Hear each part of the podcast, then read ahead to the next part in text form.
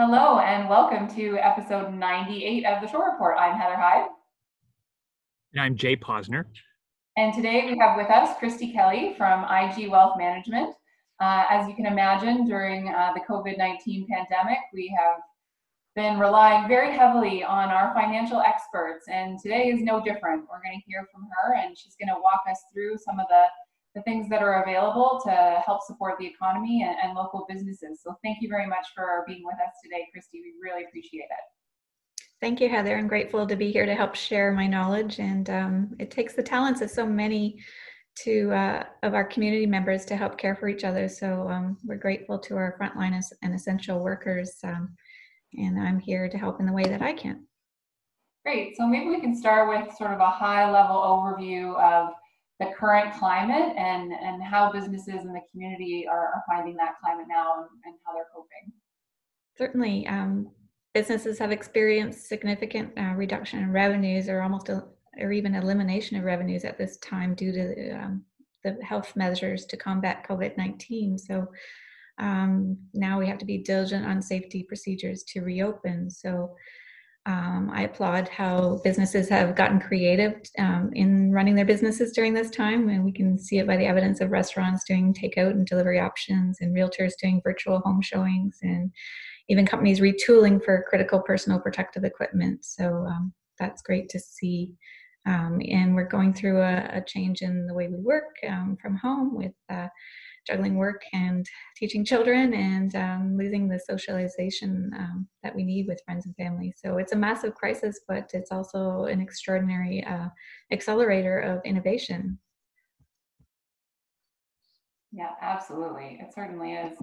And and you mentioned that there, with all the changes that we've seen, that there have become a lot of supports available to help us navigate through. So maybe we could talk a little bit about sort of those supports that are available for businesses, and maybe we'll start with the federal level off the bat, and we'll sort of work our way down to things that are more local. Certainly, um, yes. The grateful for all of the um, massive measures that uh, all levels of government have uh, provided uh, opportunities for. So things as simple as um, deferring payment of income taxes. Um, while the filing deadlines are just happening now, um, and then depending on the type of business and uh, you have, but uh, the uh, deferral of those taxes help uh, a little bit with cash flows at this time. Now, keeping in mind you still have to file those taxes and and pay uh, by generally the timeline September 1st, but um, there's always a little bit of freed up cash flow in the meantime, and the CRA has reduced audit activity and at this time, but note that it will come back. So um, that's one part, the tax uh, cash flow freedom. Um, there's also lots of subsidies happening.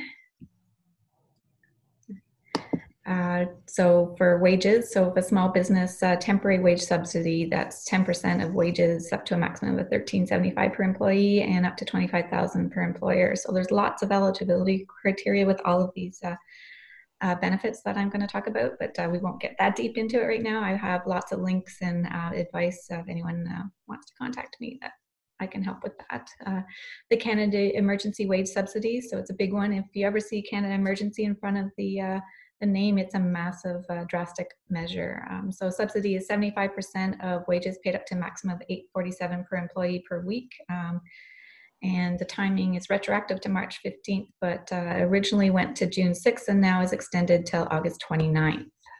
Um, so there's a big criteria on comparing revenues year over year or taking the average of January and February, but you have to pick one specific uh, measure and be consistent. Uh, you cannot adjust. Uh, so um, note that any of these subsidies are taxable in the year that it's received.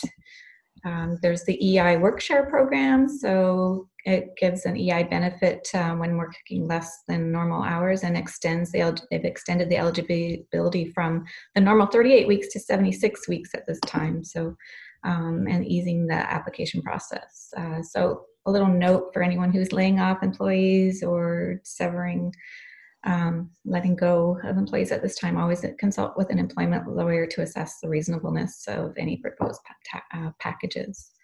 Um, there's the Canada Emergency Commercial Rent Assistant for small businesses, so um, some forgiveness uh, opportunity if you follow the criteria. there's also increasing credit opportunities, the Canada Emergency Business Account. Um, so if you borrow up to $40,000, it's interest free for the first year. And the incentive is if you pay it back by December 31st, 2022, uh, they'll forgive 25% or up to $10,000 of the loan. So um, make sure that you're eligible. You're not uh, sitting on funds if you're you, are you are using it appropriately. Um, audits will happen at some point, uh, and they will audit everything. So make sure that you truly need the funding. Uh, the business credit ability availability program. Uh, you can access credit easier um, EDC will guarantee 80% of the money you borrow, um, and uh, you can apply that at a financial institution. Farm Credit Canada will also increase uh, $5 billion in the near term credit available to farmers and the agri food sector, BDC co lending program. So, um, eligible businesses may obtain maximum financing of up to 12.5 million, which 80% uh, would be provided by BDC and the 20% by the financial institution. There's also support for Indigenous owned businesses, 306 million to Aboriginal financial institutions to provide interest-free loans and non-repayable contributions to help small and medium Indigenous businesses unable to access the government existing COVID measures. Uh, Futurepreneur Canada, 20 million uh, to support uh, leading young entrepreneurs, which is great. Uh, those are the age 18 to 39. Uh, the Canadian Business Resilience. Uh, to remind, these are just the federal ones. I mean, it, it, it you're, you're, the list is maybe not exhaustive because they're the type of response we're getting is all levels of government need to assist. So I'll let you finish on the what you want to say about federal assistance, but then yeah. to be clear, this the scale of this um, the impact from the from the COVID uh, is so broad that you know you were just explaining many different federal programs, and we haven't even touched on provincial or what we're doing in Saugeen Shores. So exactly. continue. So. Exactly. I'm almost yeah. I'm just I'm going to give a couple more, and I haven't even touched on all of them, but there's there's just a couple more. Uh, the Canadian Business Resilience Network. Uh, through the Chamber of Commerce, there's 62 small business uh, grants of $10,000 each. Uh, June 12th is the deadline to apply. So there's certainly membership criteria of the Chamber of Board of Trade or a member of the CBRN. Um, Canada Border Service Agencies permitting businesses to defer all HST, GST remittances on customs duty owing on their imports until June 30th. Uh, Canada Summer Jobs Program, uh, where the government used to fund 50% of students' minimum wages, they're now funding 100%. So there is deadlines to apply for that, but um, they're being a little more flexible at this time. Um, students, again, um, CESB, this emergency student benefit, uh, 1250 per four-week period from May 10th to August 29th. There's also up to 2000 per four week period for eligible students who are disabled or have dependents. Um, there's a new, newly announced and it's still being worked out, the Canada Student Service Grant, which will provide up to 5000 to support um, post-secondary education in the fall. It also has um, that you choose to work in a national service position or serve and serve your community. So there's going to be more details on that one coming out. Um, and for individuals, the CERB, most are familiar with that. That was there was a lot of fluidity coming out with all these measures when they were first announced, and definitely a lot of clarifications and changes over the first uh, month or two. Um, now it's more steady, and uh, the application process is more streamlined online. So the CERB 2000 month for up to four months uh, and you're allowed to earn up to $1000 in a four week period and i have an infographic on ei versus CERB and how that applies to you all kinds of credits, GST, Canada Child Benefit, seniors. There's some one-time payments available for everyone uh, for charities. Uh, 350 million for community groups and national charities that help seniors, the homeless, and others made vulnerable, such as United Way and Red Cross. Uh, are, are, beneficiaries of that. Um, another 100 million divided by food banks and uh, food. Uh, anyone uh, with food insecurity, there's uh, organized local level organizations are supporting, and 50 million to support women and children fleeing violence. Um, so that's the majority of the federal programs. It's very important. People, uh, because there's so much more, so much, they need to contact someone like you to get assistance. They can also contact other people, uh, but it, it's just it can't be emphasized enough for me. Is just you said so many programs again just what's happening from the federal level so. That's right to say too jay is that you know, we know that at times, especially now, it's very difficult to get in touch with someone at the federal government just because the amount of calls and volume. So, you know, who can people turn to when they have questions about these programs, and especially when you when we think about things like they are um, taxable, so you need to make sure that you're setting money aside to pay those taxes when they come due, and also um, that you need to make sure that you're eligible because you may get the funding right away, but you may find out later down the road that you actually weren't eligible. So making sure that you understand everything and that it's clear up front is, is going to be key. So we really appreciate um, Christy and the work that she does and, and her partners and, and colleagues because, you know, businesses and, and, and citizens are going to be relying on them to get the information they need to access these supports. Yes, definitely. I think uh, this is the busiest time ever for accountants and uh, any advisors, uh, just relaying the information on the programs and, and helping uh, clients along with that. Uh, certainly, um, it's, uh, it's, we're here to help. So.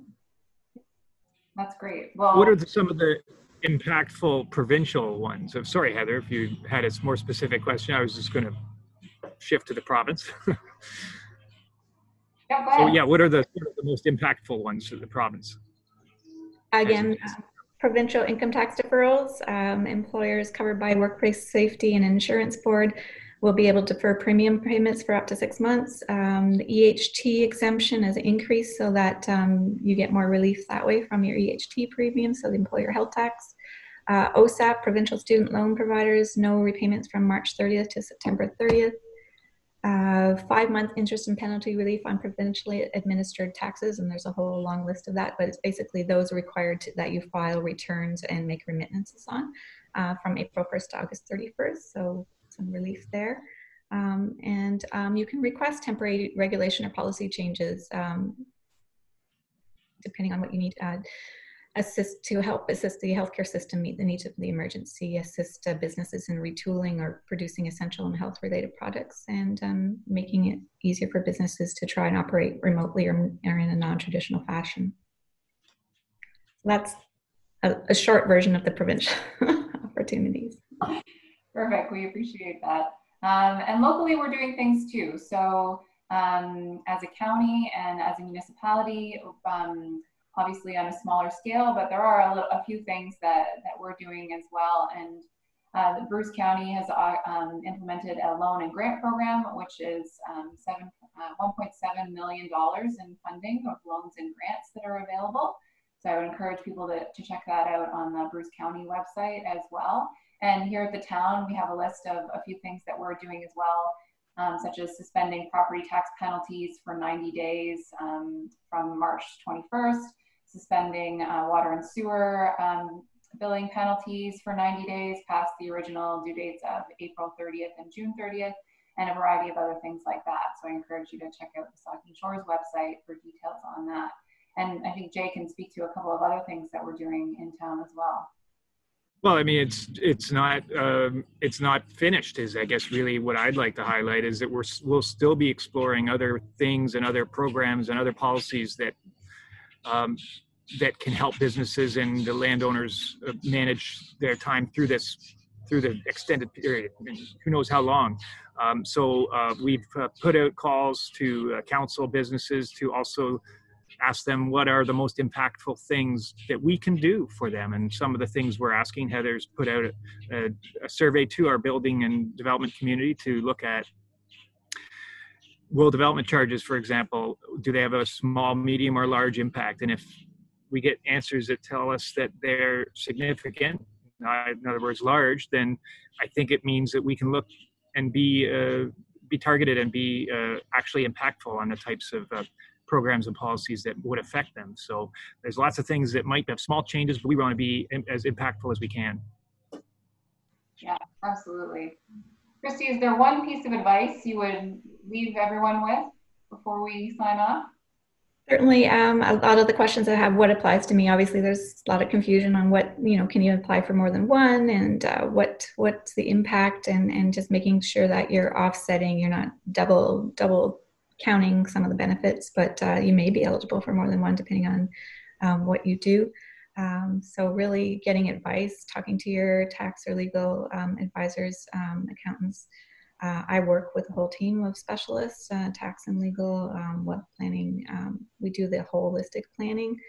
So really taking a look at the whole situation, make sure what's best for you, what's tax efficient for you. There's opportunities right now while values are down to access some capital gains exemptions, perhaps. Perhaps that applies to you. Maybe it doesn't, but uh, where that's where I help um, cash flow planning is the basic start. Uh, how are you going to get through this cash flow wise? Uh, we see a lot of the biggest corporations in the world having struggling right now because of cash flow planning. So, uh, who knew that we'd have be out of uh, commission for this long? So, planning for that. Uh, what what what if scenarios and how can you make it through? Um, and again, I'm offering uh, free services at this time. I, this is when people need us the most. So always surround yourself with a mentor. Um, I need help with nutrition and uh, uh, fitness. Uh, I surround myself with people who can help me uh, figure out all the tax and legal rules um, that apply to each client.